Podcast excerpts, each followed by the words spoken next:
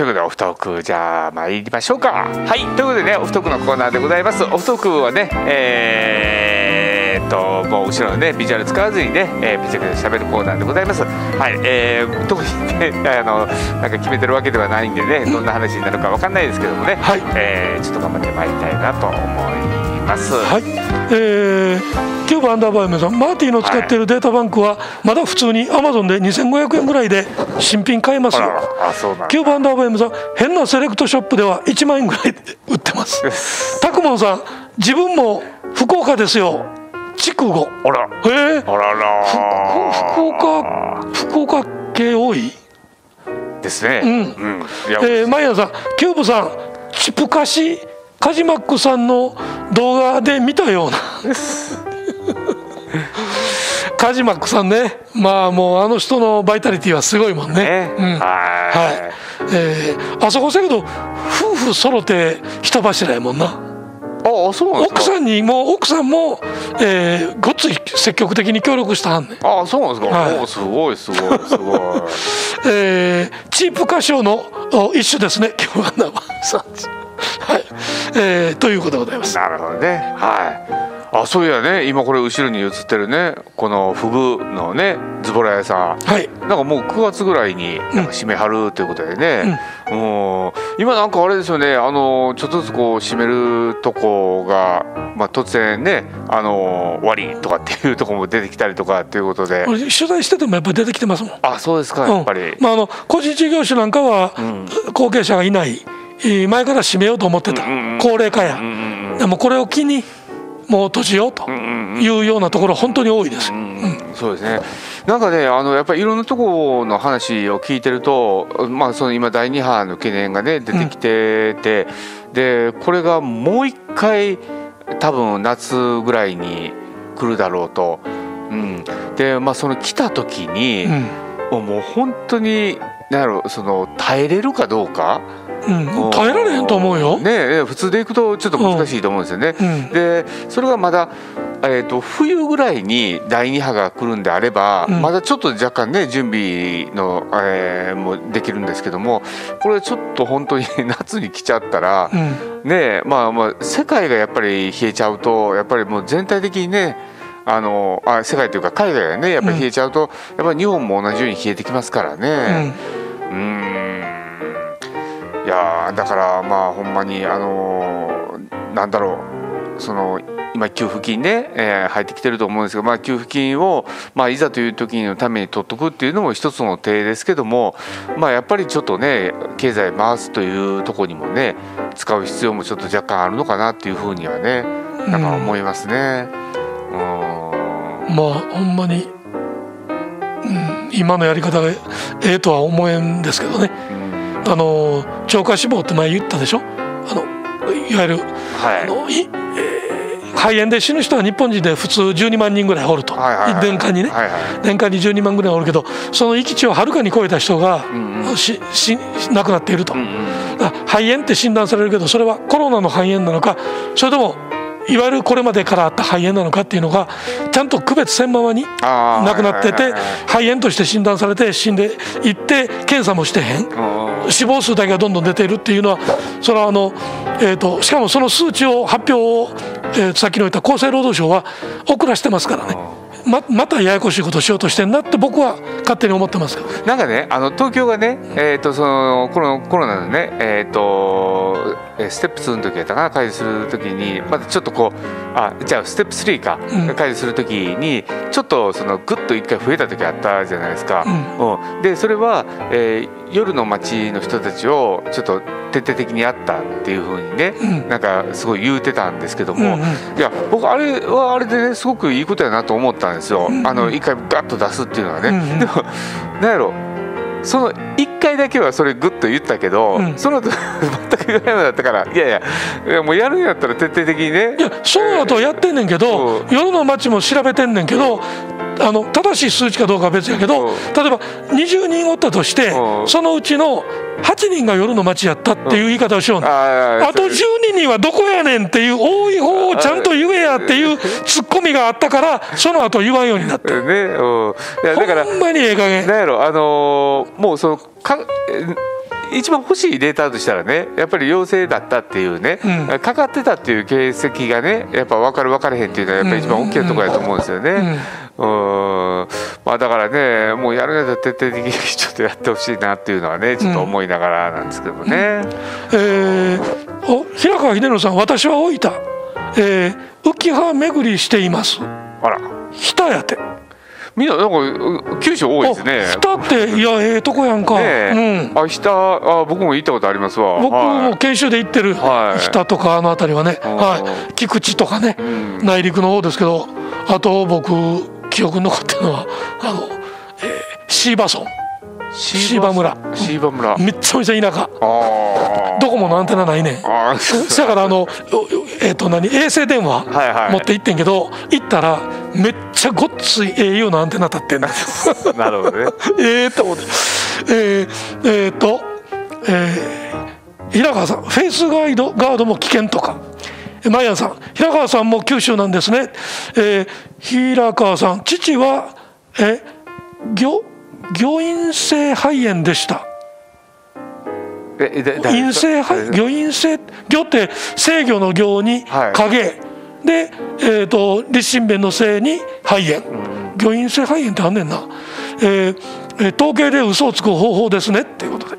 平川さんありがとうございます、あーなるほどね。いうことですね、はい。そうそうあのあれですね。あのまあマヤさんもねよくあのコメントでいただいてたんですけどもまあうちのねあのお母さんもちょっとあのえー入院したりとかうん。っていうことでね、でまあまあちょっとまあ、えーあんまり容体はねあのいいような悪いようなとこを今行き来してるんですけどもだからやっぱ最終的にねえっ、とじゃあもう本当に危なくなってきたら、うん。えー、と病院に入るっていうね、えーまあなったらっていう話を、まあ、お医者さんとねいろいろこう、えーやりながらしてるんですけども、あのやっぱりあのコロナのやっぱ影響があって、やっぱお見舞いであるとか、うんねあのそういったところやっぱかなり厳しくできてね、おーありませんで、結構そのなんやろ家族でもあの全員は無理やからもう2人までとかね。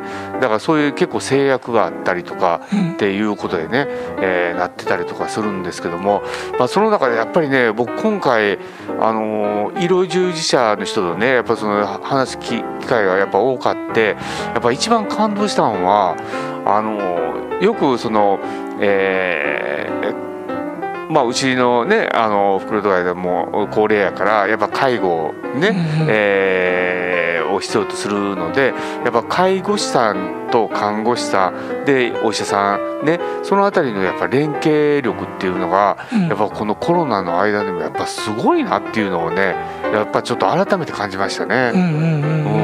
だってその介護士さんなんかにしてもやっぱりあのこのコロナがあることによってやっぱ自分たちもすごい危険にうん。ね、脅かされると、うん。うん、でも別になんかあのい今までとすごい待遇が変わるわけでもなく、ね、逆に、えー死の近づいた人を横で見ながらっていうね感じの中でえーやってて、感染リスク高くなね、ってる。高いですからでね。マスクも防護服も不十分なままでしょ、うん。どっかの方はカッパ集めとったからね。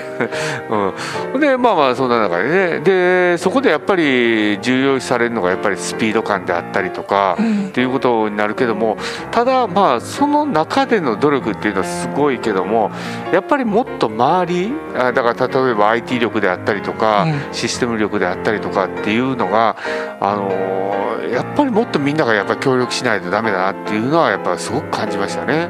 うん。うん前にマイヤさんがねあお母さんと話すのに自分の iPhone を渡してとかってやってたけどもあれなんかでもね本当はもっとそのシステム的に、あまあ、病院が全部揃えろっていうわけじゃないけども例えば国としてね何かそういうあのーとこをもっともっと IT 化する、ねうん。ことを、あのー支援としてやっていくとかっていうことをね、ん。なんかもっとしたらいいのになと、うん、でそれを思ったのがこの前文科省がねあのー未来の街のその予想図みたいなのをね、うんうん。えー白書で出したんですよ。うんいやいやその白書で出すぐらいやったらもっと実践でね、うん。あのーなんやろ身近なとこで実験をする。でそこにやっぱお金を落とすっていうことをねなんかもっとやってほしいなっていうのをね、うん。なんかちょっと改めてその、まあ、特に身近に感じるようになり始めてからね、うん。うん、ちょっと思うようになりましたね。今回思ったのはそのうん。給付金のその給付の遅れうんうん。にしても、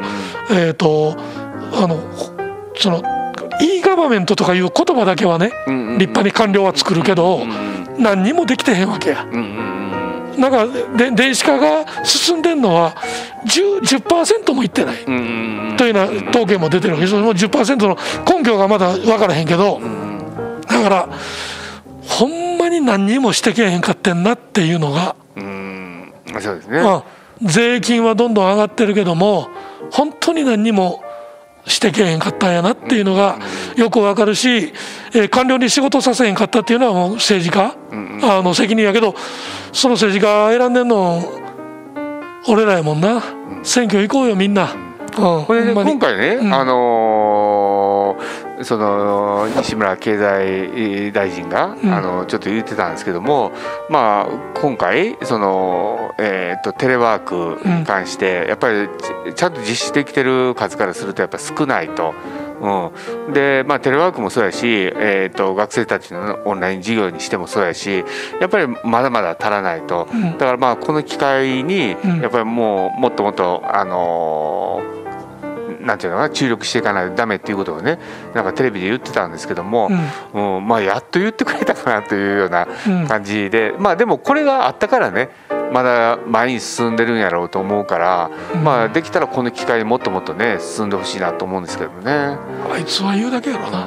まあでも言うだけでも言ってくれるだけまだいいじゃないですか。うん。でもうんまああのた対応の仕方とかなんか本当に情けないなと思いますけどね。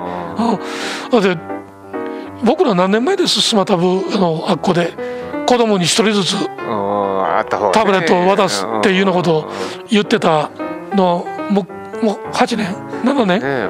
うん。であとあれですよね。あのブロードバンド計画って昔あったじゃないですか。うん。で確かにそれ広がったのは広がったけども、うん。でも今回のコロナでねなって、やっぱ浮き彫りになったのが、うん。あのファイバートゥーザホームが中途半端やったということやね。ああそうそうそうそうそう、ほんでそれによってまあそれにプラス端末がねやっぱ足らないっていうね、うん。えーこと。だからやっぱそのブロードバンドで下地を作る努力もしてたけどもやっぱりあのギガスクールのあの構想もやっぱ含めて、だからうんなんかもっともっと確実なところを抑えながらねやってほしかったなというところですよね。うんほんまに情けないなとは思いますけどね。えー、とおー待ってくださいね。えーキューブアンダーバーさん九州は好きですよ。子供の頃グリーン車半額でぐるぐる回ってたので主要都市にはほぼ行ってます。高本さん都知事選選挙中ですね。立候補者数最多の22人。前回2016年は21人。ああ。そうやな。あ東京も今回なんかあれですね。結構出てますね。都知事はね、ねえー、平川秀則さん、あえー、誤飲性でしたって誤って飲む誤飲性のねこれはもう、えーお年寄りすぐにこう出てきますからね、えー、マイアンさんまだ面会むずいです。みんな会うのを我慢してます。ですね。そうそううちもそうですよ。あの僕の義理の兄貴があの施設にいますけど、はいもうもうシャットダウンですからね、うん入れませんからね、ああえーと平川さんギガスクール構想ですねっていうのが、えーアフターコロナでオンライン授業はないと思います、えー、マイアンさん母がラッキーやけんトークできんと泣きえー、キューブアンダーバー MM さん、いいガバメントってなんかコルトガバメントみたいでドキドキしますね。意味不明。まあまあコルトガバメントっていうのはあのコルト45口径のえっ、とアメリカ軍の以前のはい第二次世界大戦中の正式銃ハンドガンのことです。はい。えー、秀則さん、オンライン格差がということですね。はい。ねえー平川さん、一人一台必要です。その通りです。9番ダーバー M さん、タブレットにするか PC にするかと微妙なとこですね。9番ダーバー M さん、スマホを持ってる前提で PC 配りたい気分。あーはいはいはいはいはいいやもう、えっと PC 配った方がいいんですちゃんとキーボードあってちゃんと操作もできるプログラミングもやろうと思えばできるという環境を子どもたちに渡してやらんとあかんですよね。でタブレットっていうんやったらサーフェイスとか MacBookPro とか、ね。ちゃんとキーボードついてるやつにやってちょうだい。しょうもないことでせやけど日本はケチるやろな。だって文句言えへん相手にはとことん上からやもん。給食見た？何回か昭和昭皆さんにもご案内してるけど子供たちは文句言わへんねや。こんなもん食えるかとかよう言わんねや。普通に出されたもんは美味しなかったらちょっと残したり食べたふりして捨てたりっていうことをするのが子供やんか。でそんなことさせんようにすんのが大人やのに日本ののはそんなふうにはなってないからね。7人に1人は貧困やっていうことを言われてますからね。そうですね。うん。えーマイヤーさん高評価に1票入れました。毎度ありがとうございます。すみません。おおきにはい。ということでそろそろお時間でございますね。でございますはい。ね。はい、ということでね、えー来週まだ6月19日、ね、6月えーあじゃあ29 22えー29 29です。あ29でね、はい。えーということでございます。はい。で、えっ、と、いえっ、と、来週が390か。390ですね。あ、はい。そうですね。一応ね、今あの二人の中で、えっ、と、400回。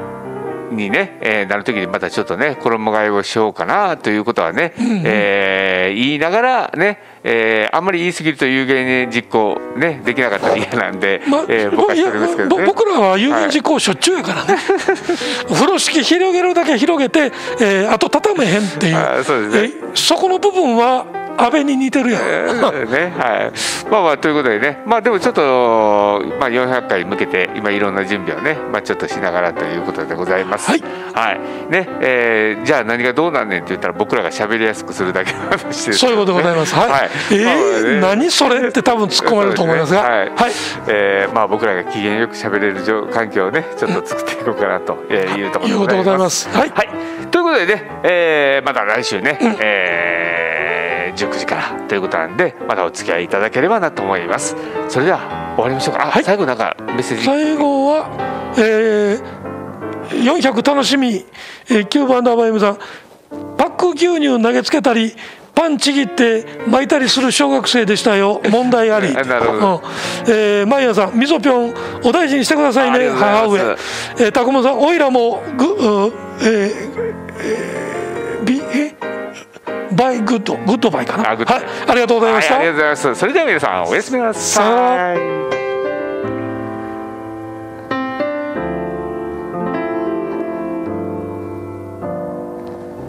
りがとうございました。